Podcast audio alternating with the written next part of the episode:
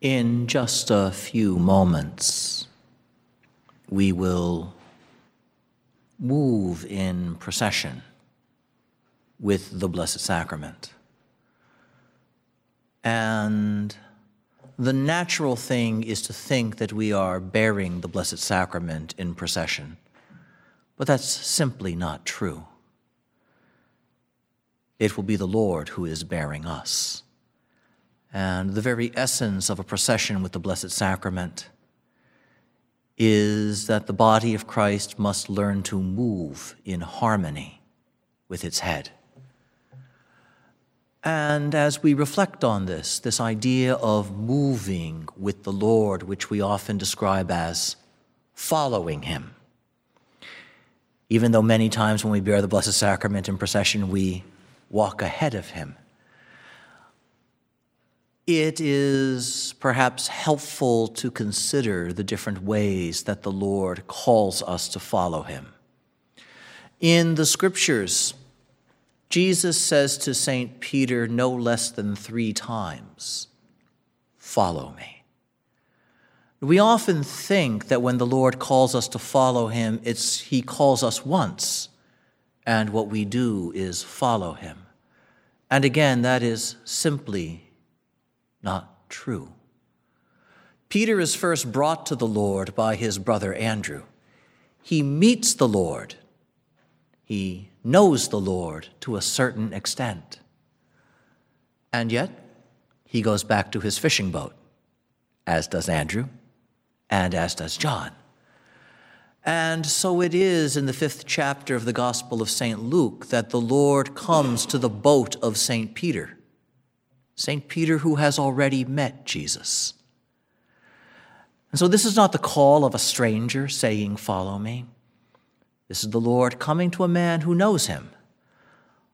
But he comes to Peter at an odd time because Peter is exhausted. He's been fishing all night and caught nothing. He knows Jesus, he is interested in Jesus, but he's not thinking this morning on the beach that the Lord will come seeking him out. And the Lord comes to Peter not when he has energy not when he is successful, not when he is pleased with himself. In fact, when all he wants is to get some rest because it's been a hard, frustrating night. And the Lord comes without asking and gets in his boat. And from his boat, with exhausted Peter sitting there with his aching shoulders and sore back, Jesus begins to teach the crowds. And if we know anything from Scripture, Jesus was seldom short.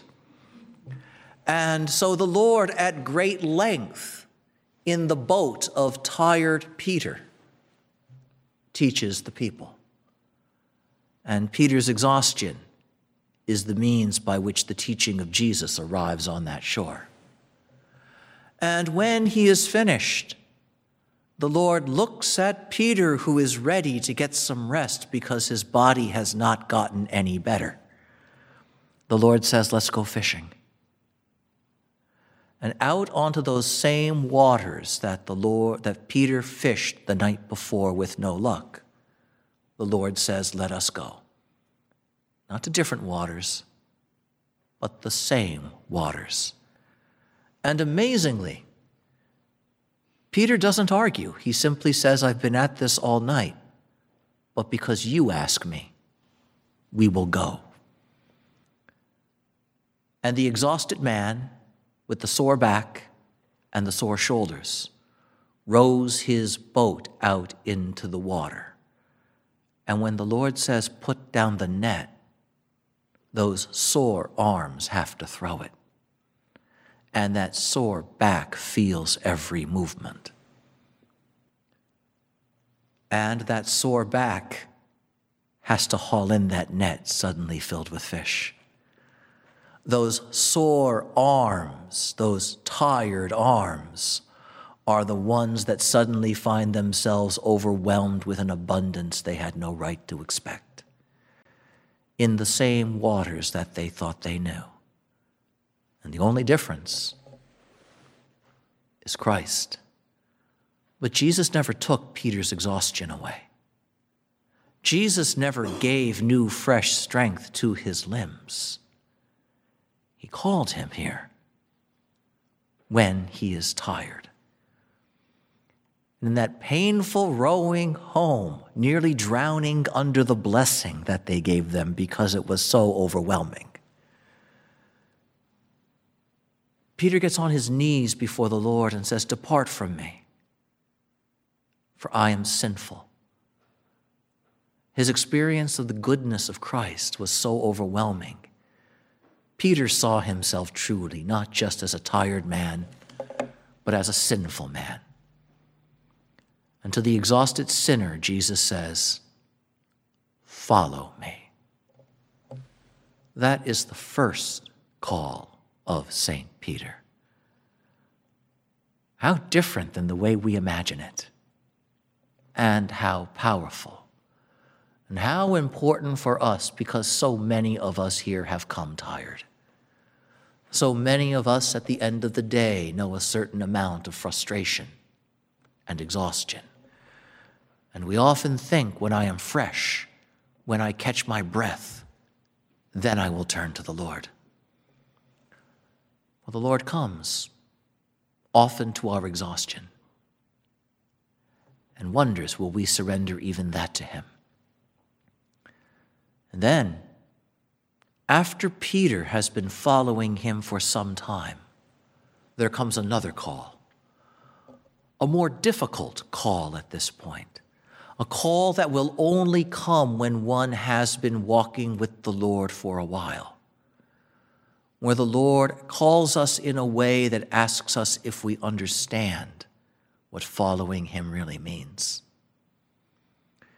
And Jesus does so by asking a simple question Who do men say that I am? And the disciples give their varied answers. And then the Lord, looking at all of them, says, But who do you say that I am? And no one speaks except for Peter. You could almost hear the relief in the apostles as Peter speaks up. Oh, thank God for Peter. And Peter looks at the Lord and, with a certain boldness that characterizes him, says, You are the Christ, the Son of the living God. You are the Messiah. He has the right words. But Peter, with the right words, does not yet have the right spirit. And so Jesus tells him to be silent about that and not to share it. What an odd statement. And then the Lord begins to tell the apostles who he is. Because knowledge of Jesus doesn't come from what men say. And knowledge of Jesus doesn't come from what we say. Knowledge of Jesus comes from what he says. And so, even though Peter had the right words, the Lord must give him true knowledge. And so the Lord speaks of the Son of Man being condemned, rejected, tortured, and put to death and rising. And Peter again is the only one to speak up, even though everyone who heard Jesus had trouble with that. And Peter says, No, Lord, that cannot be. Jesus meets him with the words, Get behind me, Satan. You are not thinking as God does, but as men do. And at this moment, this stinging rebuke from the Lord surfaces in Peter's heart the worldliness that he didn't even realize was there. The worldliness that creeps into the disciples' heart, that has been in the disciples' heart all along. But when Jesus first called him, Peter was not ready to see that. Peter was not capable of seeing that. But now the Lord calls him to something greater. And so now he must face this. And so the Lord then says, If anyone would come after me, would follow let him deny himself, take up his cross, and follow me. And the first one to get in line behind Jesus is Peter. Note what Jesus said to him not get away from me, Satan, get behind me, because the disciple belongs behind his master. Jesus doesn't come to follow us, but he comes for us to walk in his way. But note how the Lord now, in this difficult moment, clarifies for Peter what it is to follow him with a clarity that can only come when one has been trying to follow Jesus for a while. And now the Lord begins to purify that discipleship. And then, and then there is the most beautiful of all of the calls that Jesus gives Peter. Once again, it follows a miraculous catch of fish. Once again, it happens on a seashore. Because after the Lord had risen, Peter goes fishing and the other disciples go with him. And once again they throw their nets through the night and they catch not a thing. Until a voice from the shore says, Cast down your nets on the right side of the boat. And suddenly the nets are filled to bursting, and John recognizes Jesus but even though it's John who recognizes Jesus, it's Peter who jumps out of the boat and swims. Swims to meet the Lord whom he denied.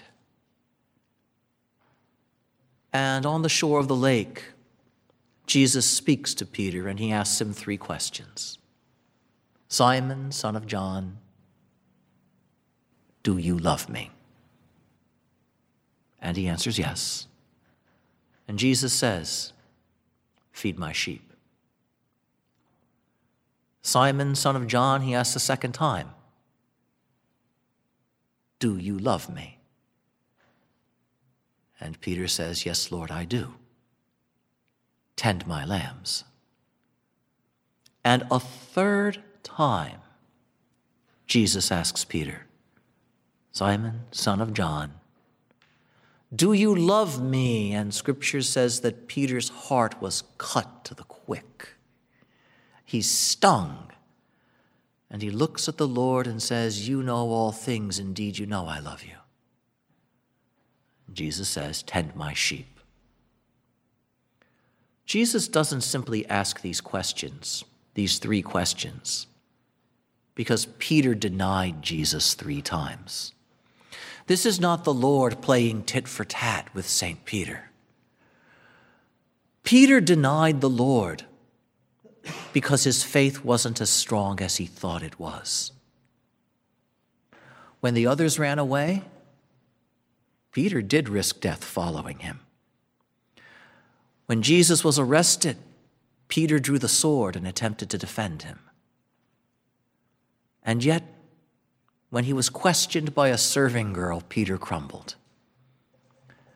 And before we give St. John too much credit, don't forget that nobody asked St. John anything. Peter denied the Lord because he tried to follow him and wasn't strong enough. Not because he ran away and wasn't there. Not because he betrayed him but he crumbled because he didn't have the strength he thought he did. His love was not as firm as he thought it was. And what we have here then is the Lord healing Peter of that. Jesus asks him the question three times. Why? Because Jesus now is the one casting the net. Just like he's doing it right here from this altar. Jesus at this moment is casting his net into Peter's heart. And he casts the net out once Simon, son of John, do you love me? And he catches the superficial answer. The answer from the surface of the heart. The automatic answer that doesn't have to think and doesn't have to examine itself. It's not a dishonest answer, but it's not a deep answer. But Jesus isn't happy with that because Jesus knows there's more in Peter. And so Jesus throws the net a second time. This is the Lord putting out into the deep. And he cast the net a second time. Simon, son of John, do you love me? And now Peter has to pause. And he has to take stock of himself. And looking deep into himself, he answers from the deep place of his heart Yes, Lord, in fact, I do. All too many of us never get to that point of answering Jesus. All too many of us are content with that first shallow answer where we crumble. And yet, amazingly, the Lord is still not content. There's one more casting of the net. And this is the important casting of the net because this is where the Lord calls out of Peter a depth of love that Peter didn't know he had. This third question. This is not Jesus quizzing Peter or testing Peter. This now is Jesus reaching into the very depth of Peter's life and catching that heart of love that has been there that Peter didn't even realize was there.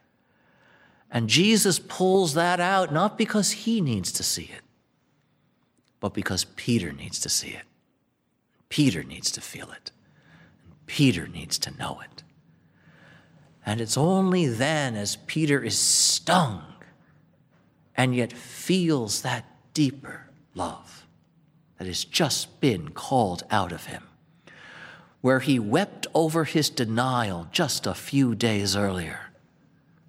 Now he weeps different tears, discovering a greatness of love within him he didn't know was there. And to the man who weeps at that moment, Jesus says, Follow me. As we move with the Lord in procession, the Lord will be saying that to every single one of us. Follow me. Some of us are tired and at the beginning of sorting out our spiritual life, and that's a good place to be. Some of us have been working on our spiritual life for quite a while, and yet our call to the Lord has to be purified, has to be sharpened. And that too is a very good place to be. And some of us have a history with the Lord, a longer history, a deeper history, and a history that's been marked not just by success, by a certain amount of failure on our parts as well. And so to us, the Lord may be saying, There is more in you than you realize. Let us find it together. And as we do, come and follow me. But it doesn't matter which of the three calls of Christ we hear this night, only that we get up and do as the Lord commands and follow him.